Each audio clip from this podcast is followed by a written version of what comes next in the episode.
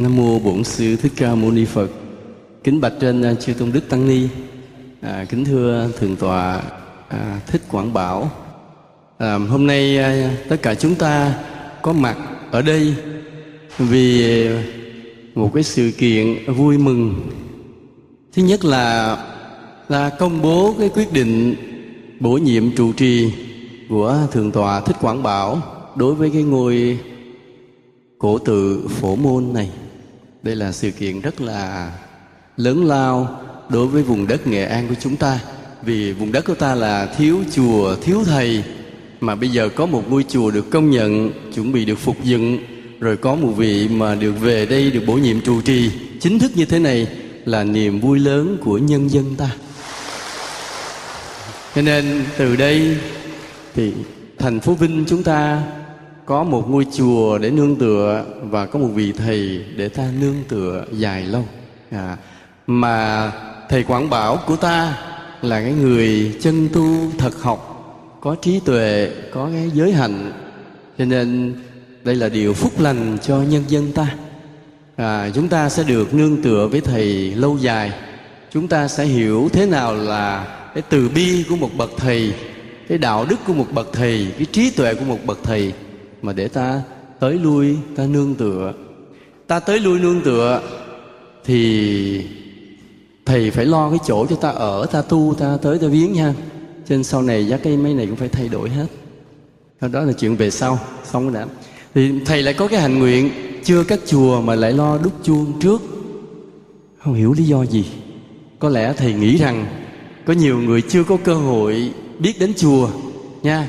Thì trong đêm xuống, ngày lên, nghe tiếng chuông văng vẳng, tự nhiên họ phải suy nghĩ họ phải suy nghĩ à từ bao lâu nay quê hương ta không nghe tiếng chuông chùa? Bữa nay bắt đầu có cái tiếng chuông chùa, thì mọi người phải suy nghĩ lại cái cuộc sống của mình, phải tìm về cái bến bờ giác ngộ từ bi. Thế là có khi hôm nay nhân nhiều người dân của ta không có mặt ở đây, nhưng mà nếu cái chuông được đúc cái tiếng chuông vang lên lúc chiều về lúc ngày đến thì thầy lại nghĩ rằng nó là hơn nghìn lời muốn nói hơn nghìn bài pháp nữa và đưa mọi người về đây lần lần.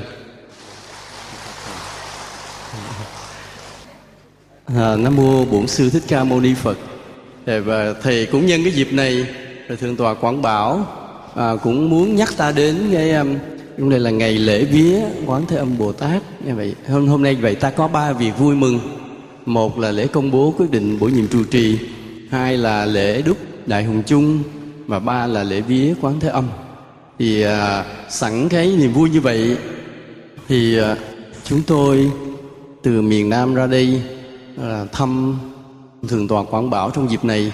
Thì có đôi lời đạo lý để à, cúng dường lên chư phật pháp tăng cũng để ờ, làm quà biếu tặng quý phật tử. Và các anh ờ, chính quyền, đại diện chính quyền ở đây. Hôm nay chúng ta nói nhau về một đề tài rất là cũ, đã được nói đi nói lại rất nhiều lần. Nhưng mà thôi thì nhắc lại để chúng ta cùng ôn và mà mà nhớ mà thực hành. Cái chủ đề hôm nay là nhân quả ít và nhiều. Nhân quả của cái ít và nhiều. Trong cuộc đời ta ta có nhiều thứ mà có người thì có được nhiều có người thì có được ít. À, ví dụ như tiền tại sao người ta có nhiều mình lại có ít? Tại sao cái à, người nọ đất đai nhiều mà tại sao mình đất đai ít? Tại sao người kia đông con mình ít con? Tại sao người kia trồng cây trái xum xê mình trồng cây trái ít vân vân? Mỗi thứ nó đều có cái nhân quả thầm kín gì đó đằng sau chi phối. Mà nếu ta hiểu được những điều này ta sẽ điều chỉnh lại cái suy nghĩ của mình điều chỉnh lại cái cuộc sống cái cư xử của mình và sẽ khiến cho cái số phận mình thay đổi. Số phận mình thay đổi. Thì số phận mình thay đổi á sẽ thay đổi ngay trong kiếp này một phần và thay đổi rất nhiều ở những kiếp sau. À, vì vậy đây là một sự vi diệu nên ta đừng nghĩ rằng nghĩa là ta cứ ỷ tài, ta sẽ thay đổi được số phận, không? Có một cái bí mật nó chi phối, nó chi phối cả tài năng, cả sự may rủi của ta trong cuộc sống này là cả những cơ hội của ta trong cuộc sống này. Một cái bí mật, đó là luật nhân quả. Hôm nay ta nói với nhau về luật nhân quả này để chúng ta nghiệm thêm thêm sâu hơn một chút nữa hơn một chút nữa những gì mà ta biết về luật nhân quả. Trước đây ta chỉ biết luật nhân quả đơn giản chỉ là gieo nhân gì gặt quả nấy. Ta nghĩ nói ở hiền gặp lành, gieo gió gặt bão. Mình bố thí thì được giàu sang, mình buồn xỉn thì nghèo khổ. Mình mặt mày cứ nổi sân thì mình xấu, ha. Hiền lành thì mình được đẹp, thì mình hiểu đơn giản là như vậy. Nhưng mà thực sự, nhân quả sâu hơn rất là nhiều nên chúng ta cứ lâu lâu lại một lần chúng ta lại gặp nhau, lại đào sâu thêm về luật nhân quả. Mà càng hiểu sâu về luật nhân quả chừng nào, thì trí tuệ ta tăng thêm, cái chánh kiến ta tăng thêm, cái công đức của ta lớn thêm, cuộc sống ta thay đổi nhiều hơn. Và có nghĩa là ta sẽ hạnh phúc hơn. Nên vì vậy, suốt cuộc đời kiếp này và nhiều kiếp sau, chúng ta đừng bao giờ ngừng cái việc suy tư về nhân quả học hỏi về nhân quả. Ví dụ nhiều người đọc một hai cuốn sách về nhân quả, rồi cứ tưởng mình hiểu nhân quả rồi không? Chỉ có phật mới biết hết về nhân quả. Còn chúng ta chỉ là những người cứ cứ tiến dần thôi, biết dần thêm một chút một chút, từng chút từng chút thôi. Chứ không thể biết hết về luật nhân quả chỉ phật mới biết hết. Vì vậy mà ta mới nói rằng, mãi mãi kiếp này và nhiều kiếp sau ta cứ tiếp tục suy nghiệm về luật nhân quả. Bây giờ ta nói thứ nhất về tiền bạc. Cái nhân quả của tiền bạc tại sao khi nào, nhân quả nào làm cho tự nhiên ta có tiền nhiều, nhân quả nào làm cho ta khiến cho ta tiền ít? Cái à, câu trả lời là thế này. Có nhiều người cứ nói dạ bố thí nhiều, sao này giàu nó không, câu trả lời nó không đúng đâu. Nhân quả nó không đúng. Nhân quả là thế này ai sử dụng tiền đúng thì cái quả báo đó là tiền tăng lên nhiều. Ai sử dụng tiền sai, tiền từ từ tiêu hao mất.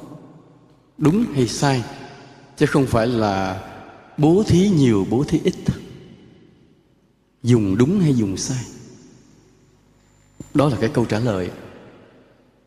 Nhưng mà thế nào là dùng đúng hay dùng sai thì trong đó có cả vấn đề bố thí nằm trong đó nhưng bố thí đúng người à tại ta bố thí sai người, thì ta cũng hết tiền luôn. Nói như ví dụ bố thí ta nghe cái chuyện có cái ông đại gia, ông giàu có, ông đãi một bữa tiệc linh đình cho những người cùng làm ăn với ông. Những món ăn dọn ra lên khênh lát ăn nửa, bỏ nửa. Rồi cái ông để làm nghĩa là trang trí cho cái buổi tiệc đó ông mời rất nhiều cái cô người mẫu tới. Mà mỗi cô người mẫu như vậy, xong cái buổi tiệc, ông tặng mỗi cô hai, ba trăm đô. Hai, ba trăm đô là khoảng năm, sáu triệu. Với số tiền đó, có những gia đình nghèo ta sống được cả tháng. Nhưng mà ông bo cái cô người mẫu đó hai, ba trăm đô. Thì cô người mẫu đó về, lấy tiền đó làm cái gì? Mua phấn son trang điểm mua ít đồ đạc, đánh bài bay vèo hết liền và cái tiền mà ông cho cô đó nó không tạo nên điều tốt đẹp cho cuộc đời này. Rồi cái buổi tiệc mà ông ăn lên khênh ăn nửa bỏ nữa nó là một sự phí phạm. Mà cái ăn chay đó mà phí đó, cũng có mang tội. Mà mang tội ít hơn ăn mặn mà phí. Vì sao vậy? Vì ăn chay mà phí thì ta bỏ bớt cái gì? Cơm gạo đậu phụ không ạ? À? đậu lạc rau còn mà ăn mặn mà bỏ phí là bỏ phí cái gì? Bỏ phí cả mạng sống của những con vật. Cả con tôm, con cá, con heo, con bò. Bỏ phí cái sinh mạng đó. Mà cái sinh mạng đó nó nặng hơn sinh mạng của thực vật. Cho nên tội chồng lên tội. Và không bao lâu, cái người đại gia giàu, nổi tiếng giàu sang đó sụp đổ cơ nghiệp. Có người phải vào tù luôn. Bởi vì họ đã dùng tiền họ sai có một lần đọc bài báo, cái câu chuyện là cái anh nó đi qua cái sòng bài ở Macau. Vô đó anh bắt gặp ngộ, cái là anh gặp một đại gia ở Sài Gòn. Lại qua đó đánh bài. Tại ở Việt Nam mình không được đánh nên cái qua Macau đánh. Ông này ông đánh bài, rồi cái anh mới gặp những người cũng ở Việt Nam đâu lang thang đánh bài, bị thua hết. Móc cho anh này hai ngàn đô. Thôi anh đi về đi. Tức là giàu đến nỗi mà gặp một người không quen biết lạ ở tại sòng bài mà thấy người ta thua bạc hết rồi, móc cho hai ngàn đô để thôi đi về. Quá rộng rãi, quá giàu, nhưng mà đồng tiền bố thí trong trường hợp đó, sử dụng trong trường hợp đó đúng hay sai? Sai. Và kết quả là gì? Sau này công đại gia đánh bài đó cũng tiêu tan sự sản luôn. Vì dùng sai tiền. Cho nên ta cứ hiểu ban đầu là bố thí là được giàu sang, không có. Bố thí sai người, mình cũng tiêu luôn sự nghiệp mình luôn. Có bố thí bố thí cho đúng người thế nào là bố thí đúng người nhất? Hôm nay thầy hỏi câu này rất quan trọng. Ai trả lời được câu này là dựng được một chánh kiến lớn trong cuộc đời mình. Thế nào là bố thí đúng nhất? Đây thầy trả lời nha. Ba đối tượng mà ta bố thí là đúng nhất.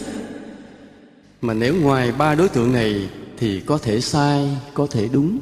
Nhưng ba đối tượng mà thầy sắp nói là đúng nhất, làm cho ta có phước lần lần phước lớn lên. Chúng ta ghi nhớ nha. Tại vì cái điều mà thầy sắp nói đây chưa từng ai được nghe nha hơn một ngàn bài giảng của thầy chưa nói điều này. Hôm nay thì cô động lại, thầy cô động lại. Mọi người ráng nghe và nhớ cho kỹ. Ba đối tượng mà ta bố thí là đúng nhất. Ngoài ra, còn có những đối tượng khác ta bố thí thì có khi đúng, có khi sai. Đây, ta bố thí đúng nhất thế này đây. thứ nhất là người đã giác ngộ. Thứ hai là người đang đi trên con đường giác ngộ thứ ba là con người ta bố thí để cho người đó sẽ đặt chân đi trên con đường giác ngộ. Ba đối tượng này đúng nhất thầy lặp lại và lát thầy hỏi không được quên này nhé. Thứ nhất là người đã giác ngộ, tức là bậc thánh chứng đạo rồi. Ta bố thí cho đúng người này mà ta hay gọi là cúng dường á.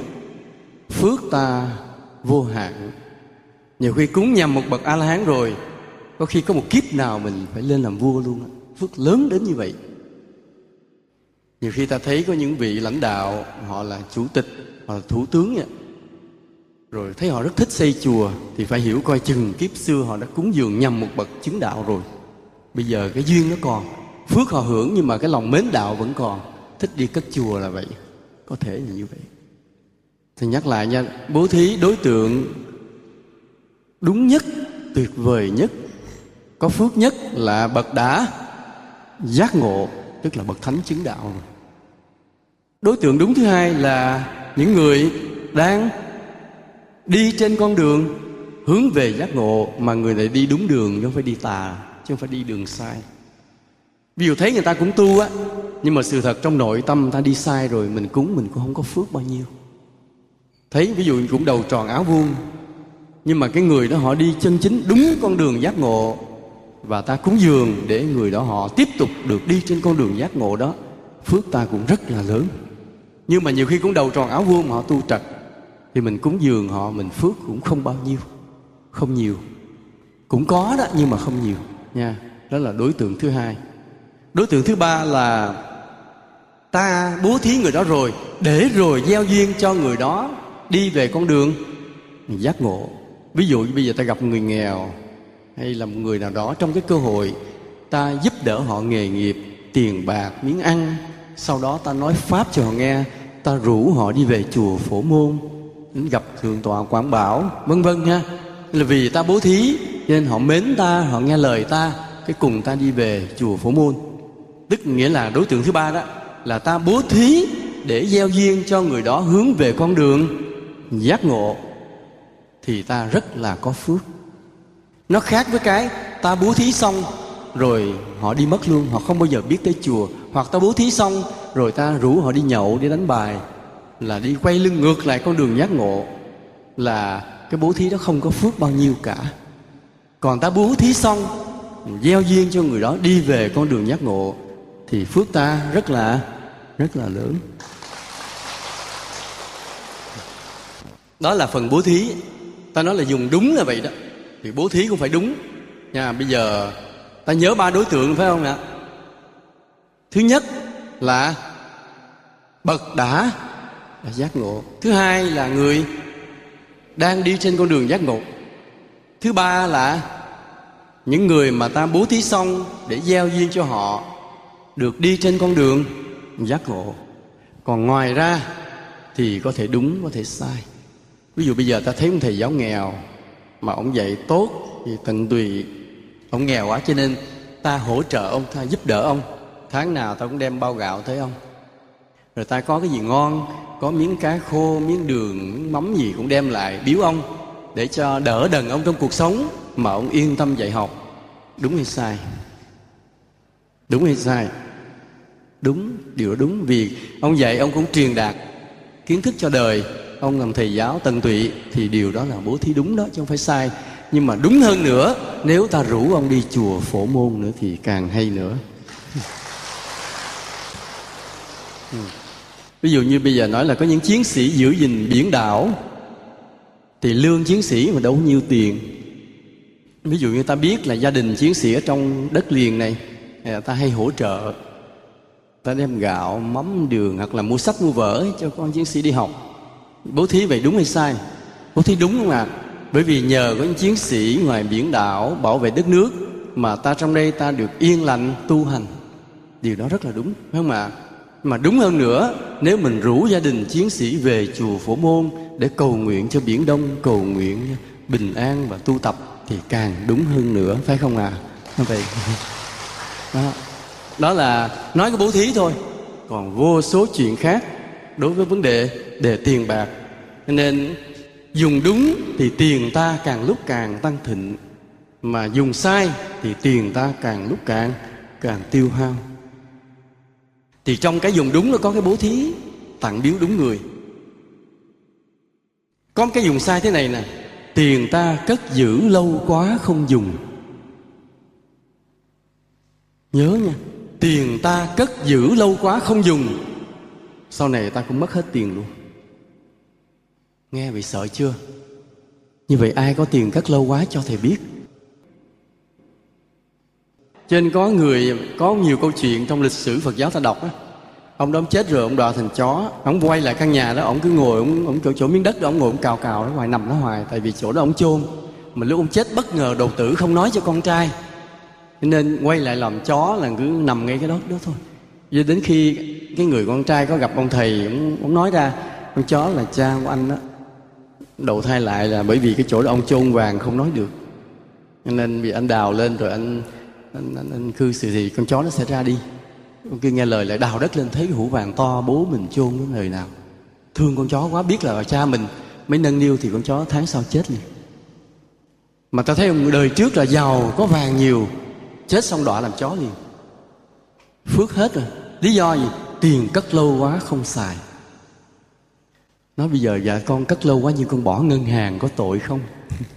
Tiền bỏ vào ngân hàng là tiền có xài đó. Vì ngân hàng họ dùng cái tiền đó để họ quay vốn.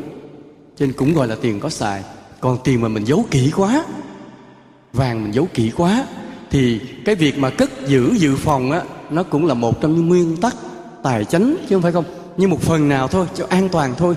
Vượt quá cái đó để lâu quá rồi, làm cho ta hết phước.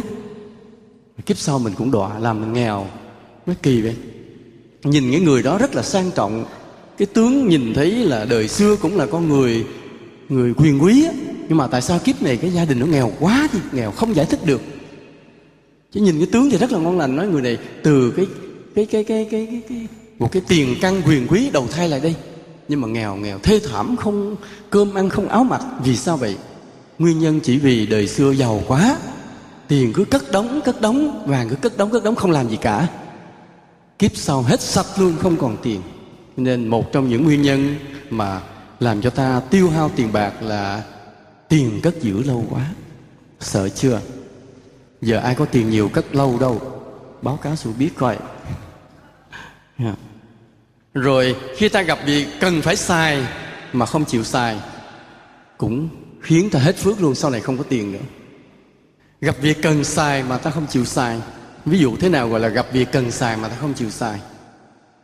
Ví dụ đến lúc đó đó à, tới lúc ví dụ cái nhà ta hư đáng lẽ lúc đó ta phải lợp lại cái mái nhưng mà tiếc tiền quá thôi để mỗi lần nó dột mình lấy cái thao mình hứng. Rồi hết mưa mình có được thêm thao nước mà cả nhà mình khổ sở. Tại cái nhà này đâu phải của mình. Đó, của gia đình của vợ con của cha mẹ mình cùng ở trong đó mình chỉ nghĩ tới tốn tiền, mình không nghĩ đến lợi ích của những người trong gia đình mình. Nên việc đáng lẽ cần xài, chính đáng rồi đó, không chịu xài, hết tiền liền. Tiền sau này sẽ hết. Hoặc là có những cái tốn. Nói ví dụ như là đang có cái nạn trộm chó, cái trong làng ta mới phát động làm cái, coi như cái an ninh ờ, nhân dân. Mỗi người đóng góp ít để cho các em ờ, thanh niên nó đi nó canh tuần, canh phòng. Ờ, do công an xã chỉ đạo. Thì việc đó là việc đáng đóng góp. Nhưng mà ta hà tiện ta không đóng góp. Thì những điều việc cần làm mà không làm cũng làm tiền ta hao mất. Hoặc là con đường trước nhà mình ổ gà, ổ voi rất là to. Mình nói thôi để nhà nước làm đợi, nhà nước sửa luôn. Mỗi lần xe đi qua rất khốn khổ. Mình mà nó là trước nhà mình mình không chịu làm. Cứ đổ thừa để cho nhà nước. Mà đường thì mình đi mà nhà nước thì quá nhiều việc. Đáng lẽ mỗi người mình phải tự làm. Mấy nó không chịu làm tiền từ từ hết. Nên vậy mỗi lần thầy đi đâu mà thầy thấy cái ổ voi to mà trước cái nhà nào đó một cái nhà trước mặt đó làm cái nhà giàu cái nhà lầu mà có con đường trước mặt đó, ngay đó, nguyên ổ voi to thì thầy chỉ cái nhà đó thì nói cái nhà sau này sẽ hết tiền. Chỉ vì cái ổ voi này nó giống như là thầy giận thì trù ẻo, nhưng không phải. Đó là nhân quả. Mở cửa ra ngay mặt mình, cái đường mình là cái ổ voi, nhà mình thì giàu. Không chịu lắp cho người ta đi. Chắc chắn cái nhà này thất đức. Sau này sẽ tiêu hết. Cái nhân quả là vậy. Nghe sợ chưa? Về nhà lật đật lắp ổ gà trước mặt nhà hết nha. Nhà khá lên nha. Đừng để cái nhà ổ gà, ổ voi trước mặt nhà mình đều làm cho nhà mình xui. Thì nó thật đó nói chữ xui chữ hên là mê tín, nhưng nó là nhân quả. Trước mặt nhà mình mà có ổ gà, ổ voi, thì nhà mình sẽ gặp xui, bởi vì mình thất đức. Nhớ như vậy nha. Đó, việc cần làm mà mà không chịu làm. Hoặc là người mà phung phí, tiêu hao, làm những việc xa đọa, thì cũng hết tiền. Mà ghê nhất là thuê người làm những chuyện ác độc. Ví dụ như ừ, giận quá nghĩa là giận quá cái, có người nào đó nói nặng mình, cái thuê người đó, có cái người đó tên đó họ đó, mình lại mày gạch mặt nó cho tao. Thuê tao trả cho mày nghĩa là 50 triệu gạch hai cái thẹo trên mặt nó cho tao. Thuê người làm chuyện ác độc, lấy tiền thuê người làm chuyện ác độc, chắc chắn sau này tiền bạc không còn đồng nào, sập hết luôn. Đó. chỉ khi nào mình thuê, ví dụ mình thuê vậy là mình có tiền. Nè, bữa, hai bữa nay tao không tới chùa phổ môn tụng kinh. Tao thuê mày một triệu, mày tới mày tụng hai thời giùm tao. Thì cái đó là là sẽ gặp hên đó nha, chứ đừng thuê người. Làm việc. Rồi, tiết kiệm kỹ lưỡng từng đồng thì sau này ta có nhiều tiền. Hà tiện bòn mót từng đồng, sau này hết tiền. Tiết kiệm làm ta có phước, mà hà tiện làm ta hết phước. Nhớ hai cái đó khác nhau. Tại cái hà tiện là cái tham lam bụng xỉn, còn cái tiết kiệm là cái đạo đức. Nó dùng từng đồng đồng dùng cho đúng, không dùng sai. Cho nên ta sống ta phải tiết kiệm. Ăn miếng cơm, một hạt cơm rơi cũng tiếc, vì đó là công sức. Bao nhiêu người, cái đinh, cái kim, thấy đất cũng nhặt lên, có khi xài lại được. Dạ. Một cái bao bì mở ra, không xài nữa nhưng có khi có thể người ta tái chế lại để dùng tiếp, chứ không có làm cho thành cái, bỏ thành cái thùng rác cho nó hư hỏng. Mình không dùng, đem đến chỗ nào đó người ta tái chế, người ta dùng. Hoặc là mấy người mua bán phế liệu đi ngang mình ngoắt vô cho luôn. Mình không dùng nữa, mà họ thì đi mua thì họ cũng mua rẻ thôi, nhưng có khi mình cũng cho luôn. Nên là đừng để nó trở thành cái hao phí, nhưng mình tiết kiệm từng chút, không làm cho trở cái gì nữa. Nó nó nó thành uổng phí thì cái đó làm cho mình sẽ là người không nghèo. Nhớ, cái tiết kiệm được cái phước là không thể nghèo, nhưng mà chưa chắc giàu thôi. Giàu thì còn phải làm giúp đỡ bố thí đúng người, tiêu đúng việc thì giàu. Riêng cái tiết kiệm thì được cái phước bảo đảm không thể nghèo.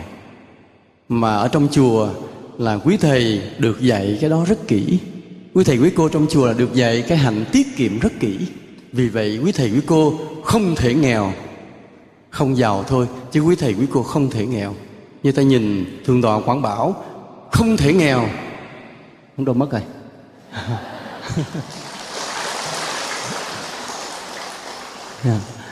Đó, còn mà nếu mình dùng đúng tiền nữa thì càng lúc càng càng giàu thêm. Đó. ví dụ như bây giờ thầy ông là ông tiết kiệm nên ông không thể nghèo. Rồi ai cúng đồng nào, cái ông tu bổ vào trong chùa. Ha xây chùa lo cho phật pháp, lo cho phật tử, thì càng lúc ông càng càng lúc càng càng giàu. Vậy, như vậy nha rồi ai ủng hộ cho ông là cũng có phước theo. Đó là nãy giờ ta nói về tiền. Bây giờ ta nói nhan sắc. Thì trong đạo phật, tại sao mà một người có nhan sắc xinh đẹp, còn một người thì bị xấu? Là thế này thứ nhất là mình hay giữ danh dự cho người khác. Thì tự nhiên mình được đẹp. Mình hay giữ danh dự cho người khác. Không có nói xấu sau lưng người ta. Thường hay khen. Thấy ai có điều gì tốt, mình hay nói ra cho mọi người biết. Còn ai có điều gì xấu thì mình không nói. Mà nếu được có duyên mình góp ý riêng thôi. À mình nói góp ý riêng trong chỗ thân tình, huynh đệ, bạn bè, mình mời vào trong chùa mình góp ý nói chuyện riêng còn ai có điều gì tốt thì mình khen hết cho mọi người biết luôn, để cho mọi người thấy có cái tấm gương. Thì cái người nào mà hay giữ danh dự được cho người khác như vậy, thì người đó sẽ được cái nhan sắc đẹp. Ở đây ai là người tự thấy mình đẹp, đứng lên đây thầy giới thiệu cho biết. Thầy từ nhỏ lớn cái sau đó có một lần cái thầy mới đi về nghệ an. Lần đầu tiên thì đi từ nam ra bắc đi xe bắt đầu đi về cái xứ nghệ an rồi thì nhìn mặt từng người từng người từng người. Thầy mới thấy đúng là thật đúng là cái đất địa linh nhân kiệt. Đúng là nhiều người có gương mặt rất là hay. Nên vậy, nên có lẽ là nếu mà nói là nhân quả là ta biết giữ mồm, giữ miệng và giữ tâm mình, là không có nói bậy, không nói xấu người khác. Còn khi mà mình hay nói xấu người khác, thì từ từ gương mặt mình xấu lại. Nhớ như vậy. Nên là nói, thưa thầy, như vậy con ít tiền thì con nên đi sửa sắc đẹp hay là con nên khỏi cần sửa sắc đẹp, chỉ cần đi nói tốt cho người khác? Câu trả lời là sao? Ta cứ tu tập cái hạnh ha, nói điều tốt cho mọi người, tự nhiên gương mặt ta sẽ đẹp. Còn cái số tiền mà ta nghĩ là dư đó, thì nên làm những điều công đức. Thầy không kêu, không có suối là bỏ tìm thẩm mỹ, tìm thẩm mỹ giận thầy nha nhưng mà ta nên làm những điều công đức thế này. Nên là thường ta trang trí quanh tượng của thánh nhân. Ví dụ như tượng thờ phật, bồ tát hay những bậc vĩ nhân, danh danh nhân của đất nước rồi đó. Mình thấy tới mình trang trí, mình mua hoa, mình cắm, mình dọn dẹp, quét tước, trồng thêm cây hoa chung quanh, xây cất lại những cái gì mà nó sụp đổ làm lại. Trang trí cho đẹp, chung quanh tượng đài, chung quanh đền thờ của những bậc thánh nhân, vĩ nhân, ta tự nhiên cũng được cái phước đẹp mà cái đẹp đó nó hơi hơi bề ngoài. Nhìn vô ta thấy đẹp nhưng mà cái đẹp của bề ngoài. Nhưng mà nó vẫn là đẹp. Một cái nữa là ta hay vui vẻ từ ái với mọi người tự gương mặt ta đẹp dần đẹp dần ra. À, vì đây là nhân quả. Khi ta giận ai ta làm mặt hung dữ ta tạo hình cái mặt mình nó xấu. Còn khi ta vui vẻ từ ái với ai ta mỉm cười ta nhìn ánh mắt dịu dàng ta đã tạo hình cái gương mặt mình nó đẹp, thì cái nhân quả nó theo đó. Nên nếu ta cứ từ ái vui vẻ với mọi người hoài, kiếp này và những kiếp sau, gương mặt ta rất là đẹp, khả ái, ai nhìn vô cũng yêu mến. Còn nếu ta cứ hay đầm hâm, bó hó, khó khăn, nhăn nhăn, giận hờn này kia nọ, tạo cái gương mặt nó xấu, thì kiếp này và những kiếp sau, ta cứ xấu xấu hoài. Nên vì vậy, khi ta tu theo phật phật dạy cho ta từ bi, nhân ái thì cũng là dạy cho ta cái nhân quả để ta trở thành một người người xinh đẹp là như vậy nha các bạn. Có cái câu chuyện này, nó lần đó ngài, từ đạo hạnh, ngài đắc được phép thuật. Ngài đắc được phép thuật thần thông có thể biến hóa. Cái ờ, lần đó ngài nghịch ngợm. Cái người bạn của ngài cũng là tu hành đắc đạo đi ngang. Cái ngài hiên thành con hổ này phóng vọt qua, ngài dọa. Thì cái ông bạn minh không nhìn biết liền nhìn ông nói câu này nói nhân quả liền ông thấy nhân quả hiện ra liền. À, muốn làm cọp thì sẽ làm. Tại ông kia ông đắc đạo cao siêu hơn. Nhìn ông biết liền. Ông biết đó là người bạn mình hiện hình cọp và biết đây cái nghịch ngợm này thành cái nhân quả. Sau này từ đạo hạnh đầu thai lại làm vua lý thần tông suốt cả một thời gian bị biến thành cọp luôn. Rồi vậy cũng chính nhà minh không nó lại chữa rồi mới hết. Lý thần tông nhà phật. Thì cũng vậy nếu mà ta hay hay tạo hình nhát người khác bằng những hình cái gì dữ dữ dằn, như thích là trùm cái hình cọp hay hình quỷ sứ có sừng dọa người ta thì mình kiếp sau làm sao? Mình sẽ được làm quỷ sứ. Rồi bây giờ bên tây phương nó có cái lễ hội ma, nhớ không? Halloween đó. Tới ngày đó mọi người cứ hóa trang làm ma đi ngoài đường nhát người ta thì sau này cả cái xứ đó chết xong thành ma hết. Ma xấu như vậy. Còn mình nếu có chết là ma, mình là ma đẹp. Này mình lúc sống mình không làm ma không có dọa ai hết. Vì vậy mà bây giờ cái lễ hội Halloween nó bắt đầu chạy qua Việt Nam. Nhiều người cũng đua đòi hùa theo. Mà đâu biết rằng khi mà mình tạo hình ma để nhát người ta như vậy, mai mốt và kiếp này kiếp sau mình mang cái hình tượng mặt mày giống như ma đầu thai lại làm người mà mặt cũng giống ma. Có một lần thì gặp cái cô đó vậy. Cô là người trí thức cũng là một phật tử thuần thành mà gương mặt hoàn toàn giống ma. Vì sao vậy? Một cái bịch đen che nửa gương mặt nhìn thật sự như ma. Bạn bè hiểu cổ cổ là người trí thức à, cổ là người phật tử ai cũng quý nhưng mà dĩ nhiên không thể có chồng và chỉ một ít bạn thân thôi không ai giao tiếp được. Thầy cứ ngồi gần cổ, cứ sợ sợ sợ sợ gương mặt như ma. Không chữa gì được hết. Sau này có đi chiếu nám chiếu gì đó, nó cũng cũng nhìn nhưng mà cũng ghê rợn. Nhìn vô rồi thầy suy nghiệm thì nói, cô này có thể là đời trước ờ, là làm cho người khác xấu đi, hoặc chính mình cứ giả ma nhát người ta hay sao? Giờ nó thành cái gương mặt kỳ quá. Nên vì vậy mà nhớ là đừng có mà cái giả dạng, những cái hình tượng xấu để dọa người hay hại người, không vậy vậy. Nó có hai loại cái hệ quả của nhan sắc. Có những người đẹp rồi họ giàu nhờ cái đẹp của họ.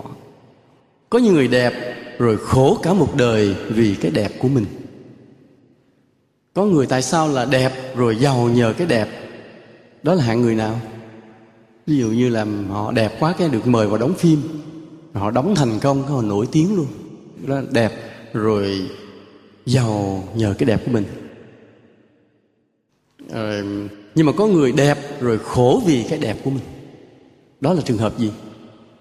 Là mình thiếu một cái phước gì đó đẹp làm cho người ta say mê người ta đeo đuổi rồi người ta tức giận người được người không rồi người ta hại mình khổ sở luôn.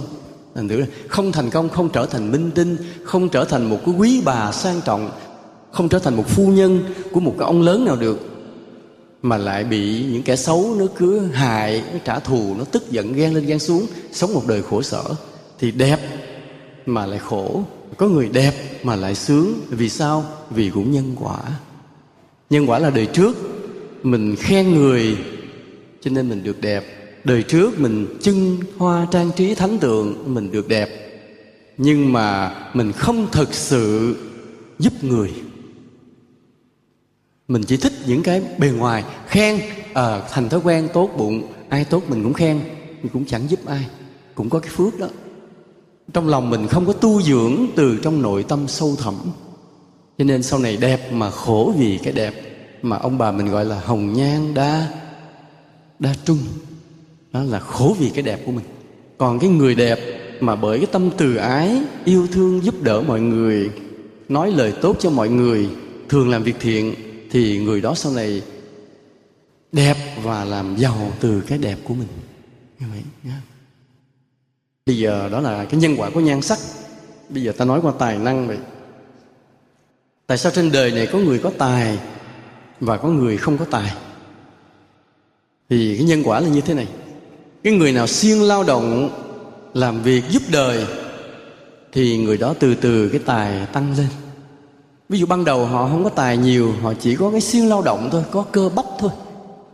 Nhưng mà việc gì của làng, của nước kêu làm là đều nhiệt tình. Đường hư đi đắp, cầu hư đi sửa, nhà ai hư lại phụ sửa giùm, vân vân. Tức là rất thích lao động giúp đời. Nhưng mà không có tài, không có bằng cấp, không có cái nghề chuyên môn gì cả mà chỉ thích lao động giúp đời thôi. Vậy đó mà những đời sau tự nhiên là người có tài khéo tay khéo chân. Vậy còn ngược lại vậy ví dụ người hay làm biến ít có giúp đời thì từ từ cái tài của mình nó mòn dần nó mất dần. Ừ, trở thành người không có tài. Làm gì cũng ngại cũng sợ không dám dấn thân không dám tính toán là sợ mệt óc mệt tim từ từ cái tài năng nó biến mất luôn. Nên vì vậy là ta đừng sợ nhọc nhằn, đừng sợ cực khổ, cũng đừng sợ đụng chạm, mà hễ cái gì đóng góp được cho đời, cứ cố gắng mà mà làm, mà dấn thân. Như vậy. Đôi khi bị người ta ghét một chút, nhưng mình vẫn đóng góp được cho cuộc đời. Còn nói thôi, làm chi rồi người ta ghét?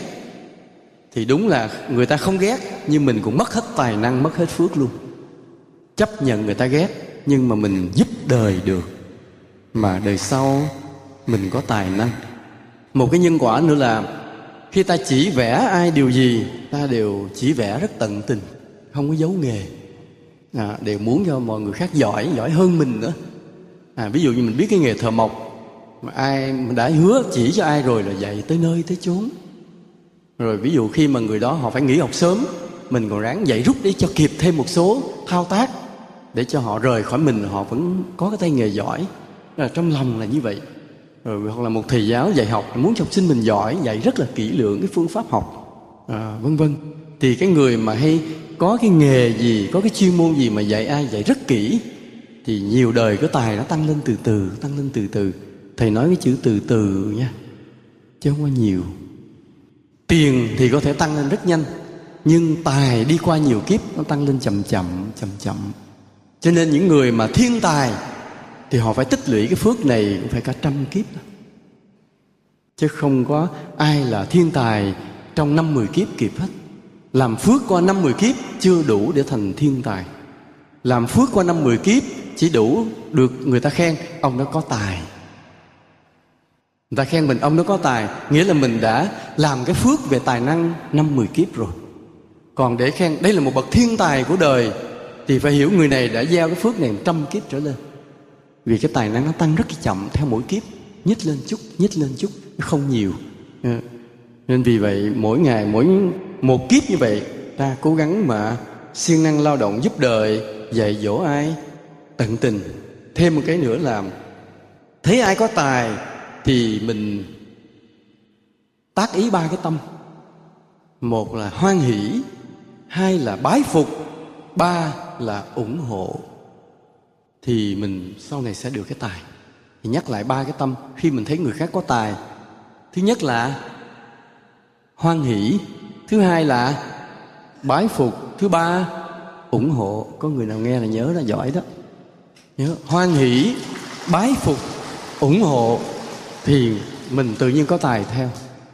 Còn ngược lại, mình thấy ai có tài cái mình sụ mặt, ha. Chẳng những không bái phục mà còn ganh tị, ha không ủng hộ tìm cách phá ngầm sau lưng thì đời đời kiếp kiếp mình là người vô tài bất đức. Không xài được không làm gì được làm đâu thất bại đó làm đâu hư đó. Nên nhớ cái tâm này quan trọng. Ai học vậy cùng lứa với mình. À, nó cùng học ngang một khóa với tôi. Nhưng bây giờ nó vượt lên như vậy thì tôi phải hoan hỷ bái phục và ủng hộ chứ đừng có thấy trời sao học cùng khóa tôi giờ nó leo lên cao quá tôi giờ này mình cứ tức tức trong bụng. Ừ, hãy nói xấu được cứ nói xấu. Thì kiếp sau mình thành người vô tài bất đức. Nên cái chỗ này mà cái này cái tâm sâu kín ở trong lòng nó thuộc về bản ngã nguy hiểm ta rất khó kiểm soát. Nên vì vậy phải diệt được cái tâm này. Như thầy nói đây cũng thầy hơi khoe từ khi thầy còn bé thì cẩn thận cái tâm này dữ lắm cái tâm thấy một người giỏi hơn mình thì sao? Vì hồi nhỏ thầy cũng là một người học giỏi. Nên cứ sợ, ví dụ bị ai giỏi hơn mình thì mình làm sao? Lúc đó phải xác định, quyết tu là nếu ai giỏi hơn mình, phải hết sức kính trọng và phải mong cho mọi người đều giỏi hơn mình. Thì cứ cầu nguyện cái tâm nó riết, giữ cái tâm nó riết. Nên đi suốt cuộc đời vậy, nên ở đâu mà nghe đâu có người tài thì mừng lắm. Nhiều khi cũng chưa bao giờ gặp mặt nhưng mà hệ thấy biết người đó có tài, có đức thật sự là thầy vui mừng.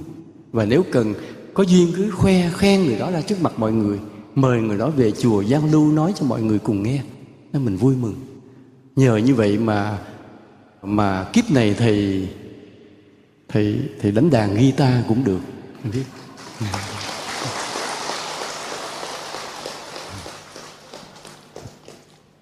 Còn cái, có những cái làm ta mất cái tài dùng cái tài mình để làm việc ác thì mất hết tài. Dùng tài mình làm việc ác. Ví dụ như là nó như ngày tào tháo, xưa ông là người điều binh khiển tướng giỏi, nhưng mà trong tâm là cứ muốn chinh phục, đánh phá, đánh giết một cái trận chiến tranh xảy ra, chết biết bao nhiêu người. Nhưng mà vì tham vọng quyền lực của mình, muốn thu gom lãnh thổ trong cái quyền lực của mình mà cầm quân đi đánh đâu này đâu kia, thì cái đó cũng gọi là dùng tài mà làm việc ác thì sau này tài năng mất hết, những người mà làm gây chiến tranh là cái đó là rất là rõ. Rồi, như có câu chuyện này chuyện này nó cũng xưa rồi. Cách đây cũng gần cả trăm năm. Thì lúc đó um, có một cái ông à, ông quan trạng nguyên ở bên trung hoa ông đậu trạng nguyên bên trung hoa rồi ông được về trấn nhiệm ở cái quảng châu, trung quốc đến khi mà liên quân tám nước đánh vào trung quốc, vì ông là thời xưa trạng nguyên bấm độn bói giỏi lắm. Ông bấm độn, ông xem thiên văn, ông biết rằng nước trung hoa thất thủ.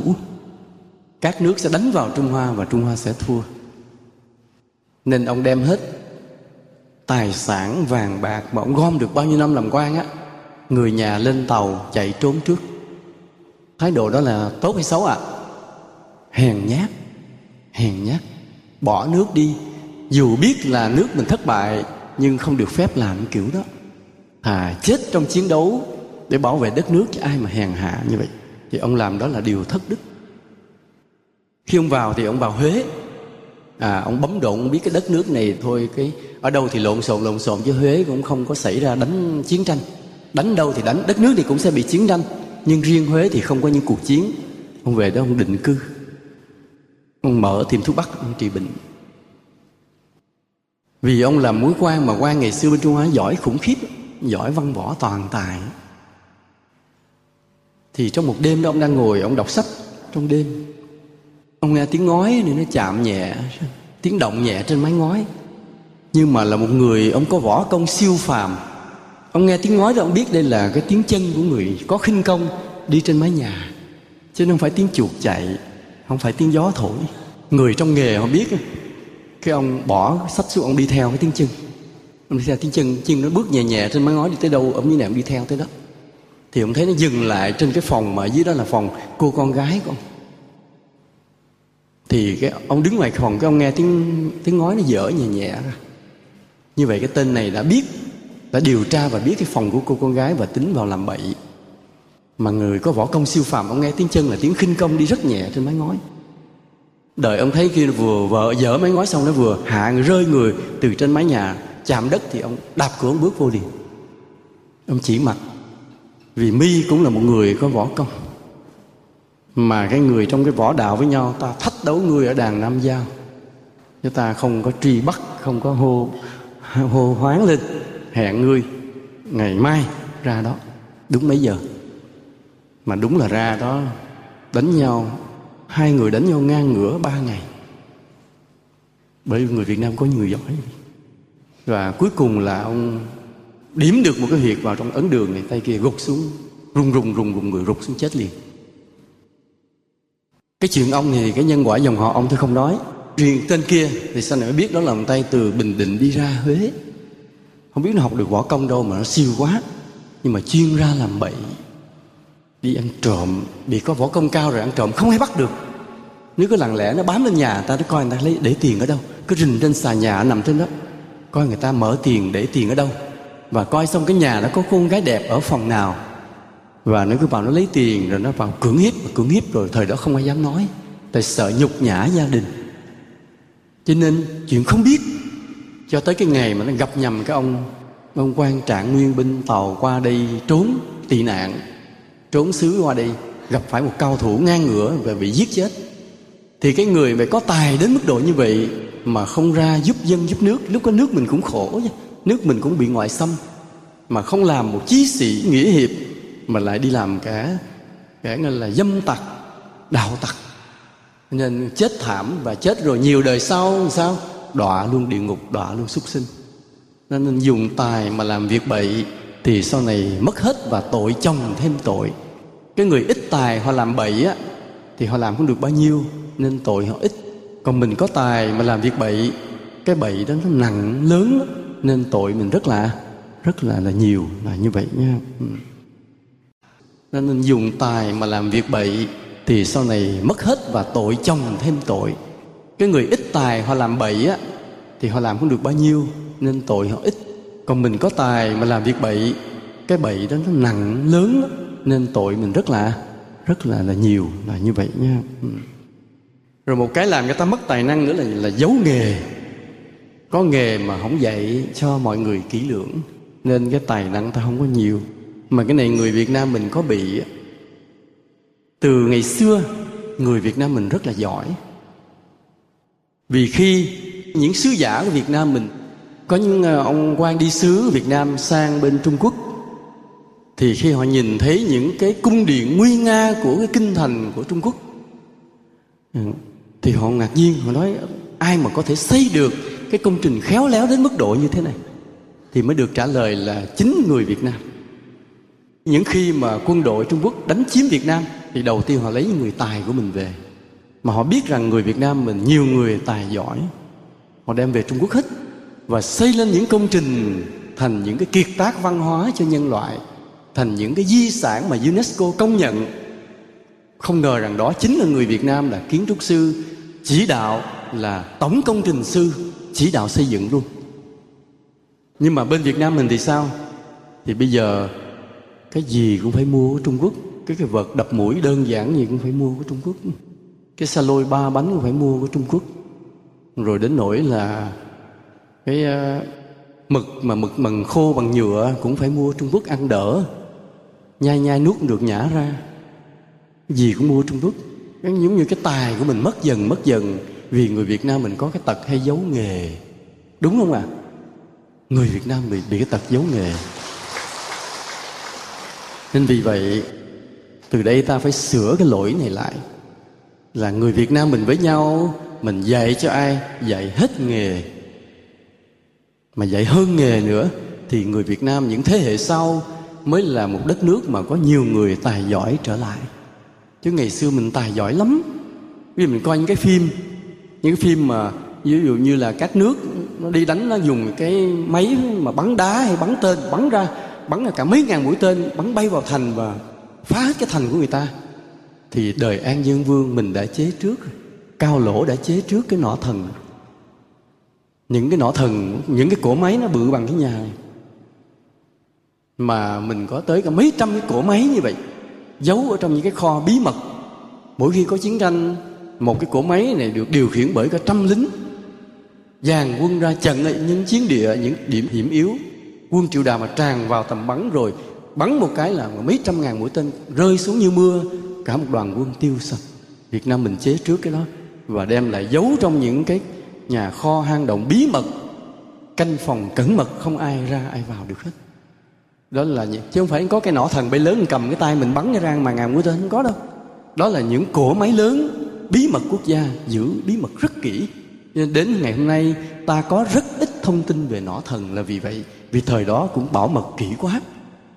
Chứ ta cứ nghe nói nỏ thần an nhiên vương, ta tưởng cầm con cây bằng một tay cầm được không có. Làm cỗ máy bự bằng cái nhà mà mấy trăm cái cỗ máy như vậy. Giấu những nơi rất bí mật mà sau này trọng thủy dụ mỹ châu, lấy được cái mật khẩu để mà đi vào được những chỗ đó. Nói đúng mật khẩu lính mới cho vào. Mà mỹ châu đã lén lấy được của vua an nhân vương rồi đưa cho trọng thủy. Cho nên trọng thủy đã vào được những nơi đó rồi. Và biết rằng vào được rồi chứ lấy không được. Vì không đủ người, cho nên chỉ phá trận cho cái các nọ thần đó là không phát huy tác dụng thôi rồi mới đem quân tràng qua đánh. Đánh rồi, sau này trọng thủy cũng tự chết và không tiết lộ cái bí mật đó lại cho cha mình. Tức là trọng thủy vẫn còn một chút lương tâm. Là biết được nọ thần ở đâu, nhưng mà rồi tự tử chết. Khi mà ôm xác vợ về chết, tự tử chết theo và không kịp nói cái bản đồ nơi mà quân ta giữ cái nọ thần. Không nói cái mật khẩu để vào lấy nọ thần cho nên sau khi triệu đà chiếm được nước nam, nước việt nam ta, nước văn lan ta, thì con mình từ tử chết và nó thần nằm đâu cũng không biết luôn. Mãi mãi chìm trong một lòng núi nào đó luôn. Đến bây giờ, nhà nước ta cũng không tìm ra luôn. Mà cái bảo mật đến mức độ như vậy, đó là cái tài năng của cao lỗ. Cao lỗ sau này khi mà bị cách chức vì phản đối cái tình báo của trọng thủy đã về diễn châu ở nên diễn châu có cái đền thờ của cao lỗ. Và ở đó, cao lỗ dạy võ và dạy cái nghề rèn sắt lại cho người dân diễn châu của mình. Nên ai ở gốc diễn châu mà họ cao đều là con cháu của cao lỗ.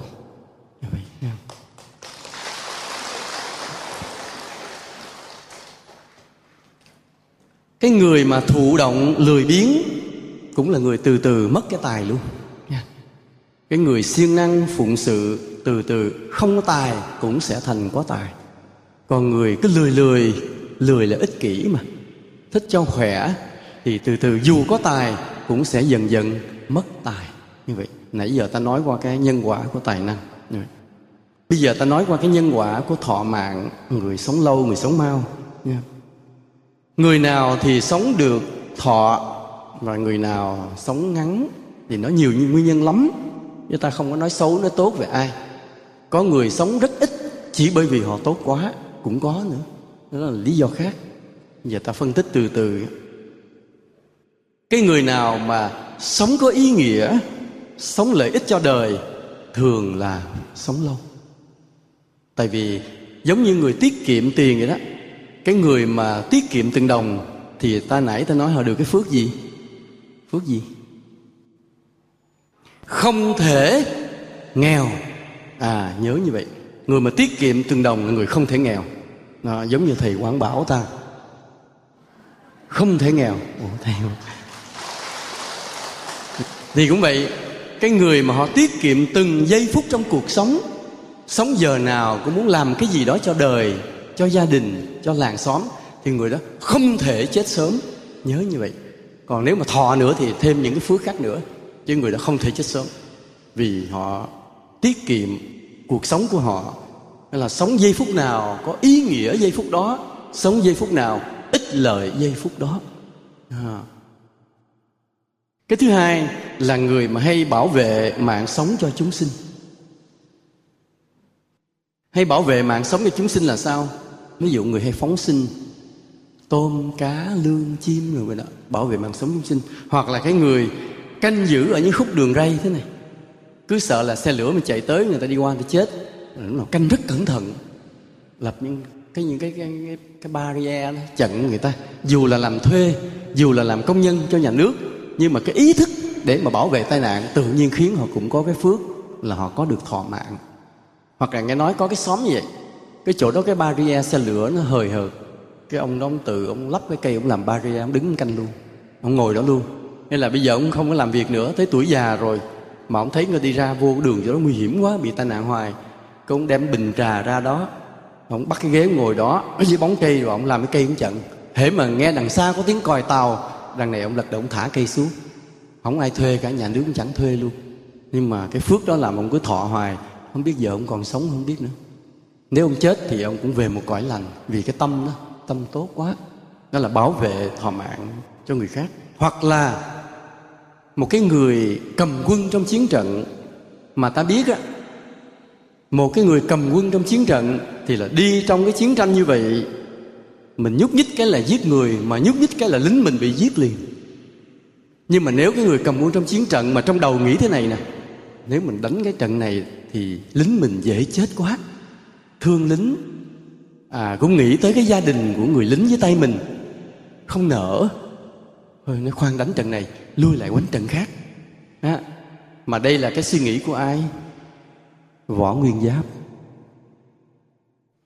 Khi đánh trận điên biên phủ đầu thì cái là cố vấn của trung quốc á nó quánh quánh tấp vô quánh nhanh quánh nhanh thắng nhanh. Ông ngồi ông tính lát ông thấy quánh nhanh thắng nhanh cái này nướng quân. Cái số quân mình chết rất nhiều. Có thể thắng đó tỷ lệ thắng là 75% nhưng mà cái lính mình chết gần hết và ông nghĩ tới những gia đình, những người vợ con ở quê hương. Ông nói, không không chơi kiểu này. Đánh lại, chắc thắng, đánh chậm mà chắc thắng. Thắng được giặc cũng không cần phải giết giặc nhiều. Mà bảo vệ được lính mình, rút pháo đài ra lại hết, làm lại, dàn trận lại. Mà đúng, suy nghĩ ông đã đúng. Nên ta có một chiến thắng lừng lẫy địa cầu giành lại được cái độc lập cho đất nước mình mà khơi gợi lại được cái ý thức độc lập cho biết bao nhiêu đất nước khác trên thế giới này. Và chính nhờ cái suy nghĩ không cần giết nhiều giặc mà vẫn thắng giặc bảo vệ được quân lính mình bớt chết mà ông sống bao nhiêu tuổi à? Trăm tuổi phải không ạ? Đó đó là vì cái ý thức bảo vệ mạng sống của chúng sinh. Cho nên ta, ông thọ một cách kỳ lạ là chính nhờ cái trận điện biên phủ và có thể nhiều trận khác nữa. Nhiều trận khác nữa nha. Đó cái đó quan trọng cái người nào mà bỏ trống bỏ phí thời gian trong cuộc sống mình trống nhiều quá người đó sẽ chết rất là nhanh. Nói ủa sao mấy thấy nó mạnh song sống đây xong luyện nghe nó, nó trúng gió nó chết mất tiêu rồi. Nghiệm lại một cái chỉ bởi vì nó không làm gì cả. Nó sống không làm gì. Tàn tàn đọc sách thấy ai đá gà lại đứng coi vỗ tay hùa hùa theo chơi.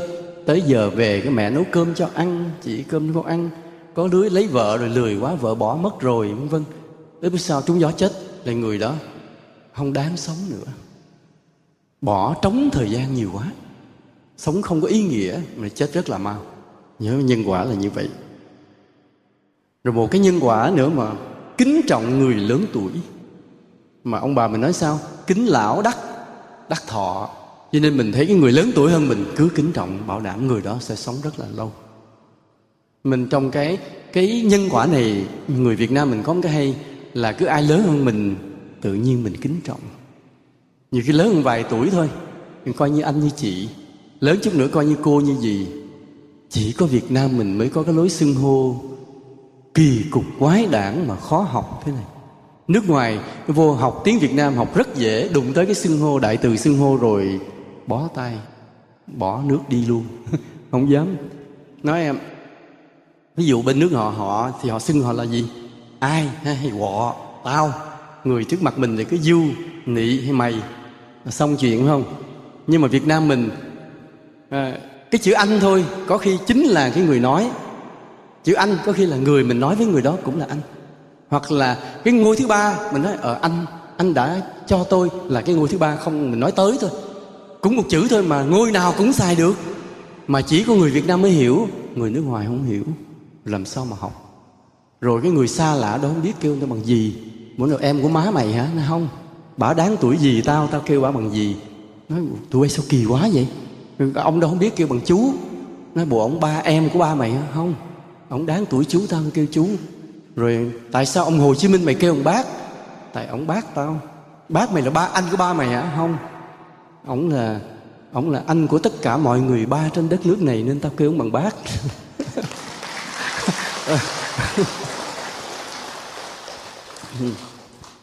Ông nói cái việt nam kỳ vậy? Nói dạ.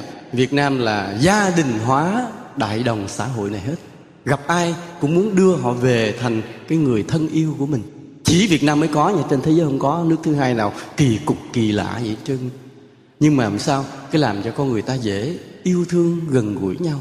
Tình xóm làng là gì nó cũng đẹp hơn. Cái văn hóa này lạ lắm. Ừ, nên ngày nào đó người ta tiến dần đến một ngôn ngữ chung của thế giới thì thì sợ đến lúc đó tiếng Việt Nam cũng mất luôn. Vì ta phải nói một cái ngôn ngữ chung chứ không còn giữ được cái tiếng mình nữa. Có thể là ngàn năm sau chuyện này sẽ xảy ra. Và điều ta tiếc nhất là cái xưng hô ta bị mất. Nha, gặp nhau không còn xưng chị, xưng gì xưng cô, chú em nữa mà cứ ai du gọ nị, mày tao chết luôn à. Một cái điều nữa sống thọ nữa là không hưởng thụ dục lạc. Cái người mà có dục lạc để hưởng thụ cũng là người có phước. Nhưng mà hưởng thụ nhiều, hết phước để sống. Vì vì cái năng lượng để nuôi cái cuộc sống của ta nó cũng là cái năng lượng để hưởng thụ dục lạc. Cho nên nếu ta dùng nó để hưởng thụ dục lạc thì thọ mạng ta phải hết. Còn nếu ta không hưởng thụ dục lạc thì nó nuôi cái thọ mạng ta dài. Nên thầy xem xử vậy. Ví dụ nói như vua lý thái tổ, ông là võ công kinh người. Ông được là sư vạn hạnh dạy võ công một mình ông có thể đánh được cả mấy trăm người. Phi thân là nhảy qua nóc nhà. Cho nên khi mà đi vào triều đình làm lý thân vệ, cầm đầu cái ngự tiền thị vệ, bảo vệ kinh thành, bảo vệ vua, thì người đó võ làm sao? Võ có có thường thường được không? Đánh thấp thấp mà người ta chịu phục mình không? Không. Võ kinh hồn. Lên làm vua rồi sống 50 tuổi hết. Nói ngay vua Trần Nhân Tôn ta cũng vậy. Ông đời tu hành mà sống 50 tuổi chết. Thầy cứ tiếc hoài, không hiểu tại sao nhưng mà bởi vì cái cơ chế, cái thời quân chủ nó ép các ông vua phải hưởng thụ, cho có khi các ngài cũng không muốn. Nhưng mà riêng vua Càn Long Trung Hoa, không biết ông sống cách gì, ông sống tám mấy tuổi. Cũng lạ đó ông vua đó mà không hưởng thụ mà chuyên luyện võ công thôi. Không hưởng thụ rất lạ lạ. Thì những cái điều ngược lại thì ta hiểu. Ví dụ gặp người lớn tuổi hơn mà ta coi thường, thì chắc chắn mình chết sớm. Nha, nhất là những người già.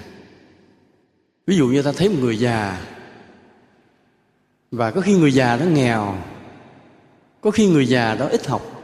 Ví dụ ta gặp một người già lọm khọm người đó mặc cái áo rách. Và ta cũng biết ông này già nghèo cô độc trong xóm và cũng ít học. Là khám có gì?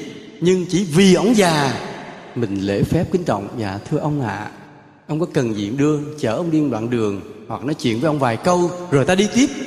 Chỉ cái lòng kính trọng đó thôi ta cũng được cái phước sống lâu nha, nhớ cái kính lão đắc thọ. Cái văn hóa của Việt Nam rất hay mà nó cũng rất hợp với nhân quả. Nên người mình còn có cái lập cái hội người cao tuổi. Nhà nước mình có lập cái hội người cao tuổi là hay lắm á, để bảo vệ, chăm lo cho người lớn tuổi. Hễ mình còn cái tuổi để có thể chăm lo được cho người lớn tuổi, thì phải thì phải ráng nha, kính trọng và chăm lo. Nó có một cái trường hợp thế này, là cái người chết sớm, là không phải vì họ vì cái tội gì hết mà bởi vì họ là người cõi trời họ đầu thai xuống đây. Mà họ chỉ mắc nợ cái cuộc đời này trong mười mấy năm rồi họ bỏ về lại làm cho chúng ta than khóc. Nhưng mà thực sự họ không phải tội. Cái cười lắm có cái nhà đó lúc thầy đến thì thăm cái nhà đó thấy trên bàn thờ có một thờ một người rất là trẻ mà đẹp lắm. Hỏi ai nói dạ thưa thầy anh con. Anh, anh con chết nhà năm 16 tuổi anh chết à. Cả nhà con ai cũng buồn. Cái đêm đó con nằm mơ con thấy về anh nói là anh ở trên cõi trời ảnh xuống. Anh có cái nợ, cái duyên phải làm con gia đình này một chút. Rồi thôi đủ trả rồi anh về lại. Nên anh đi rất sớm. Nên cái nhân quả trường hợp này khác. Chứ không phải là vì tội lỗi bất kính người già hay là sống phí phạm, không phải.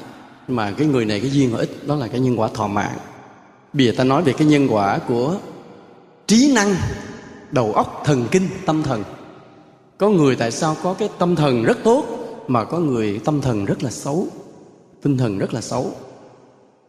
Ví dụ người người có cái tâm thần tốt là mạnh mẽ họ thông minh, ha, ngủ ngon Vì còn có người có tâm thần xấu là họ yếu đuối, thụ động, nhìn vô thấy bạc nhược, ngủ không ngon giấc và không thông minh được.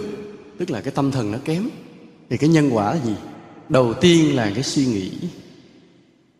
Ta cố gắng là suy nghĩ những điều chân chính thôi. Thì cái cái tâm thần của mình nó khỏe mạnh, về tới già cũng còn minh mẫn.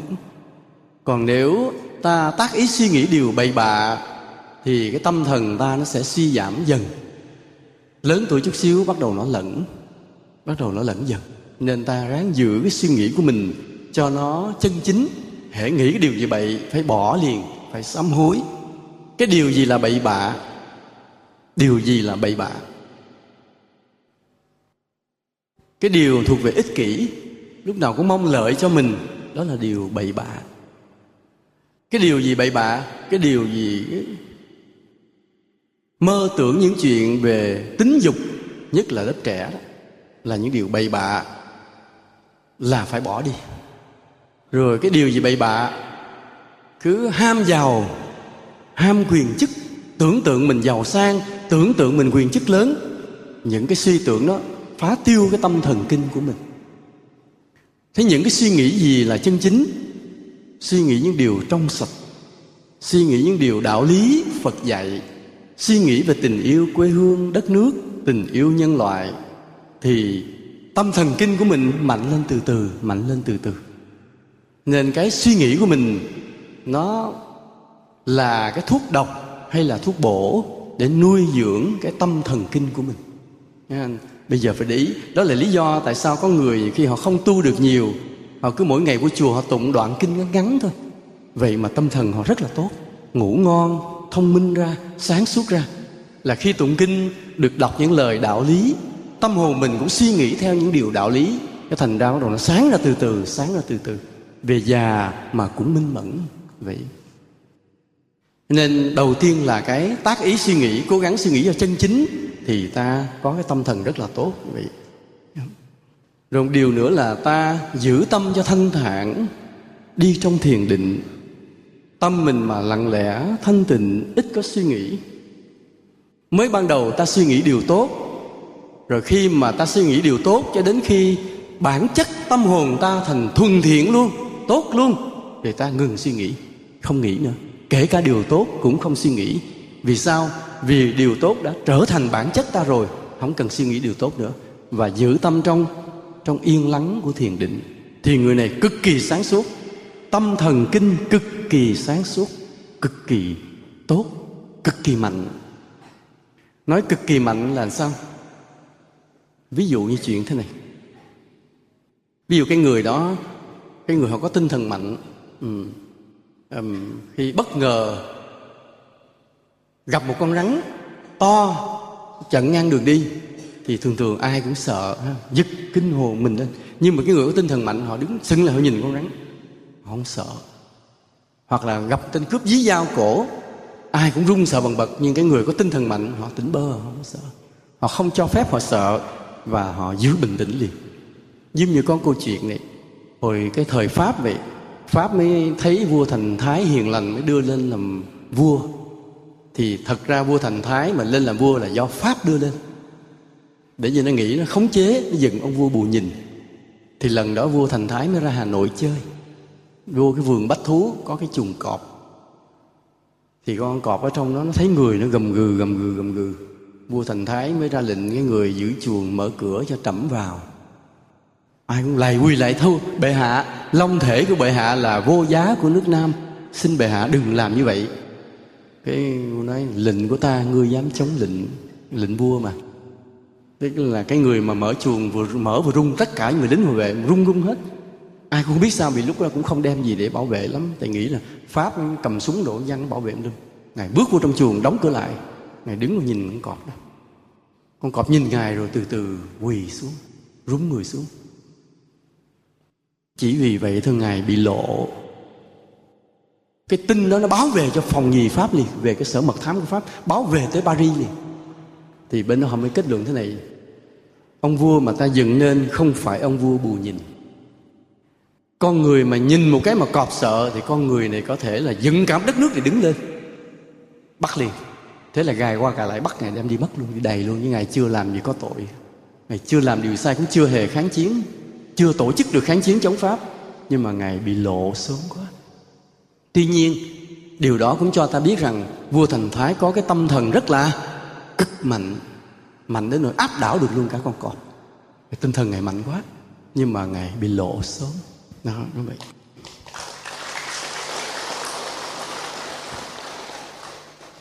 Trong những điều mà làm ta suy yếu tâm thần kinh, có một điều này cực kỳ nguy hiểm, đó là bất kính thần thánh. Người mà bất kính thần thánh rồi, tâm thần kinh suy dọa rất là nhanh. Tự nhiên ngu liền, đần liền, khờ liền, giống như thú liền. Đây là điều rất đáng sợ. Nên vì vậy, ví dụ như mình gặp cái người mà cái những cái tượng thần mà khác tôn giáo mình, đừng có chống, đừng chê nha. Vì có khi họ cũng có cái chất thánh nào đó mà ta không biết, đừng chê. Nói chỉ trong đạo phật, tôi tôi mới kính còn người khác là ngoại đạo là tà ma. Nói câu đó cái chừng mình bị tổn phước vì những bậc bồ tát có khi họ thể hiện vào trong các tôn giáo khác hết. Đừng bao giờ coi thường. Ví dụ bây giờ nói khổng tử thôi, không phải đạo phật. Nhưng mà thiệt nói thầy gặp khổng tử thầy phải lạy liền. Ông nghĩa là những điều ông dạy tới bây giờ giá trị vẫn còn nguyên. Hoặc là có một lần ông bị thầy trò bị loạn lạc ở nước trần. Lúc có nước đang đánh loạn, nó trơn lên. Thầy trò ở trong một cái hẻm núi không có gì ăn. Là các học trò của khổng tử là căng thẳng hết, đi tìm thức ăn còn khổng tử ôm cái đàn ngồi đánh đàn. Nhớ như vậy, khi ta đói, ai cũng căng thẳng hết. Chỉ có khổng tử đói mà không căng thẳng, thanh thản đánh đàn. Chất đó là chất thánh, nên ta đừng coi thường. Thường ví dụ ta thấy mấy người đi ăn xin, sáng ăn xin được miếng, ăn trưa không biết cái gì mình sẽ ăn buổi trưa này là tâm căng thẳng căng thẳng. Càng tới giờ trưa, cái đói nó tới dần tối dần thì là tâm căng thẳng lên. Tới chừng ai cho miếng bánh mì, ăn được rồi nó xả căng thẳng xuống đầu nó mới dịu lại. Tới bắt đầu tới chiều căng thẳng tiếp. Còn khổng tử đói, tỉnh queo, ôm cái đàn ngồi đánh bởi ta mới tôn xưng này là thánh. Cho nên đôi khi có những bậc đáng kính ở những tôn giáo khác, ta đừng vội chê, nói là ngoại đạo coi thường, cứ để đó không biết rõ, cứ để đó. Đừng khởi tâm bất kính. Có khi ta bất kính nhầm một bậc thánh mà cái tâm thần của mình suy giảm liền. Mình ngu rất là nhanh. Nhớ như vậy nha. Còn ở trong đạo mình thì đương nhiên mình phải tuyệt đối kính trọng rồi. Nhưng với các tôn giáo bạn cũng vậy, hết sức là cẩn thận. Đừng khởi tâm bất kính, nguy hiểm, quả báo tới liền nha. bây giờ ta nói qua cái nhân quả của nhà cửa, nhà đất một chút những nguyên nhân gì khiến nhà ta được nhà to cửa rộng? Thì nó có những cái nguyên nhân thế này. Ví dụ đời trước ta hiến đất để cất trường học, ha. đời trước ta giúp xây dựng cho cái trường học, ngôi đền, ngôi chùa. Thì đời này mình được cái phước là nhà to cửa rộng. Tự nhiên như vậy. Có những phật tử nhiều khi giàu cất được cái nhà to mời thì đến thăm. Thì nhìn nhà xong thì nói, người này đời trước cất chùa cất chùa nhiều đây, giờ mới được cái nhà như thế này. Đấy, không, cái nhân quả không thể sai được. Thầy nói như vậy để chi? Để thầy dụ dùm cho thầy quảng bảo. Sau này thầy quảng bảo cất cái chùa phổ môn, nhiều người góp công, góp sức vô đây mà. Thầy cũng đâu cả à đây. Và ráng cất cho đẹp thì thầy cũng làm trụ trì ông có ngôi, ngôi chùa to thì thầy cũng yên lòng. Nhưng mà cái chùa đó có phải của thầy không? Không của bá gia bá tánh. Mình là người tới lui mà. Nhiều khi hai ba ngày mình không ở nhà mình mình khoái mình tới chùa mình ở luôn. Mà thầy có cự nó, thưa thầy trước con góp ở đây 10 bao xi măng nha thầy đừng đuổi con nha thầy. Lúc đó mình có vé mình vào. Nhưng mà thực sự ví dụ có một cái ngôi chùa được xây mà mình đã từng góp công ở đó rồi thì bảo đảm ở kiếp sau mình không thể là người vô gia cư được. Không thể, tuyệt đối không thể là người vô gia cư. Thầy không dám nói là có nhà to cửa rộng, tại ăn thua cái số lượng tiền mình cúng vào thôi. Ví dụ mình cúng vào nhiều thì đời sau nhà mình rất to, rất rộng. Nhưng mình đã lỡ cúng vào đó hoặc là mình tới công quả, mình xây cất, thì tuyệt đối không bao giờ ở kiếp sau mình được phép là người vô gia cư. Lúc tàn mạc nhất vẫn phải có chỗ ở đàng hoàng vì lỡ đời trước đã có cúng xây chùa một phần nào đó rồi. Còn nếu mà mình cúng nhiều nữa, thì xin lỗi à mình phải là đại gia nhà đất. Có một cái nhân quả nữa là làm cho nhà, ta được nhà to cửa rộng nữa là gì? Là người hiếu khách. Ví dụ cái nhà mình cũng không phải sang trọng lắm, nhưng mà hệ khách tới, mình đối xử đàng hoàng. Những người ở trong quê ra, ở nhờ để đi thi, đi học, đi chữa bệnh, đi làm gì đó thì ta cũng mời về nhà, nuôi ăn, nuôi ở, tôn trọng đàng hoàng. Mà cả đời mình làm như vậy, thì cái phước của mình là sao? Bắt buộc kiếp sau mình phải là người nhà to cửa rộng. Bắt buộc, đó là cái lòng hiếu khách cũng như vậy. Rồi cái trường hợp nào mà làm cho mình đất hẹp, nhà nhỏ? Nó nhân quả ngược lại, nhưng mà nó có cái nhân quả này mà lúc này bắt đầu thầy thấy nhiều người bị. Thì đến thăm cái khu đó đất rộng mênh mông. Khu đất rộng quá chừng luôn. Nhà xưởng mà bỏ đất trống thì mới hỏi, đất này làm gì? Nó dạ cũng không làm gì, để cỏ mọc hoang, lâu lâu cắt bỏ. Trong đầu thì lúc đó cái ngã họ đang lớn thì không nói được. Nhưng thầy biết rằng với nhân quả này, kiếp sau không có đất ở, bỏ đất hoang. Không làm cái gì có lợi cho đời. Nếu vì nó tạm thời, lúc chưa làm gì, thì khu đất đó phải được trồng khoai lang, trồng lạc để phải sản xuất ra cái gì đó. Để cho có lợi, thì người này kiếp sau không bị cái quả báo là không có đất. Còn có đất bỏ hoang, trồng cây kiển sơ sơ, bỏ không màng, không có sản xuất gì hết. Chưa có nói cất nhà gì, thì sau này không có đất. Cho nên ta có một miếng đất nhỏ, cũng trồng một miếng rau để ăn. Mà trồng rau mình ăn không tốt, trồng rau sạch, đem cho hàng xóm ăn. Thì sau này mình, cái phước mình, đất cứ rộng dần rộng dần lên nếu mình chưa có cách nhà được. Nên vì vậy là cái vậy, ta phải sử dụng cho hết, khai thác cho hết từng miếng đất mình có. Đừng bỏ một khoảnh đất nhỏ nào mà hoang phí. Thì như vậy đất ta từ từ, những kiếp sau nhiều lên. Nó là cái nhân quả về nhà, về đất là như vậy. Có một cái trường hợp này, cái người mà có phước mà làm điều ác thì sao? Khi mà người có phước mà họ giàu sang quyền quý, cái tôi họ lớn lên. Và khi cái tôi lớn lên rồi, cái ích kỷ cũng tăng theo, cái ganh tị cũng tăng theo, tham lam tăng theo, rồi cái ác độc cũng tăng theo. Nên sau này đọa rất là thê thảm. Nên ta cẩn thận, khi mình càng có phước, thấy mình có tiền bạc, có quyền chức, phải cố gắng chỉ làm điều thiện mà thôi. Để cho giữ cái phước đó, mà phát huy cái phước đó cho cho con cháu mình, cho chính mình ở những kiếp sau có những người trên đời rất khéo tay, có được giọng nói hay, giọng hát hay, mắt sáng như nọ, vân vân. Những cái chút chút tốt đẹp trong người mình là do nhân quả gì? Nhân quả gì? Thôi không trả lời. Để tự suy nghiệm nha. Bây giờ thôi thì phải nói phần cuối nữa rồi nghĩ bây giờ nói về cái nhân quả của sự tu hành chút. Tại sao ta được là một người chân tu? Tại sao ta bị rơi vào một người giả tu? Có ai cạo tóc mặc áo cà sa rồi muốn mình trở thành một người tu giả dối không? Có không? Không. Khi đã cạo tóc mặc áo ca sa rồi đều muốn mình là một người chân tu đắc đạo. Nhưng rất nhiều người cạo tóc rồi mặc ca sa rồi lần lần trở thành một người tu giả dối. Tại sao? Vì cũng cái nhân quả gì đó nhân quả gì đó chứ không phải là không. Tức là nhân quả cũng chê bai nhân quả cũng ganh tị đố kỵ nhân quả không chịu kính người đáng kính. Nhiều cái gì đó nó trộn lại. Bây giờ tuy được cái phước xuất gia nhưng rồi lần lần trở thành người tu giả dối mà chính mình cũng không hay. Chính mình cũng tự biện minh cho mình ôi phương tiện phải làm như vậy. À, phải phải phương tiện như vậy mới sống được. Không ngờ những cái làm như vậy làm những điều giả dối sai với giới luật và sai với luật pháp sai với đạo đức hết. Chính họ không muốn đâu nhưng mà một cái nhân quả bí mật trước đó đã đẩy họ vào con đường đó. Còn cái nhân quả nào làm cho người ta đi tu rồi, người ta trở thành một người chân tu luôn? Thì cũng như vậy, họ cũng chắc mót từng chút cái phước một. Mà nhất là cái gì?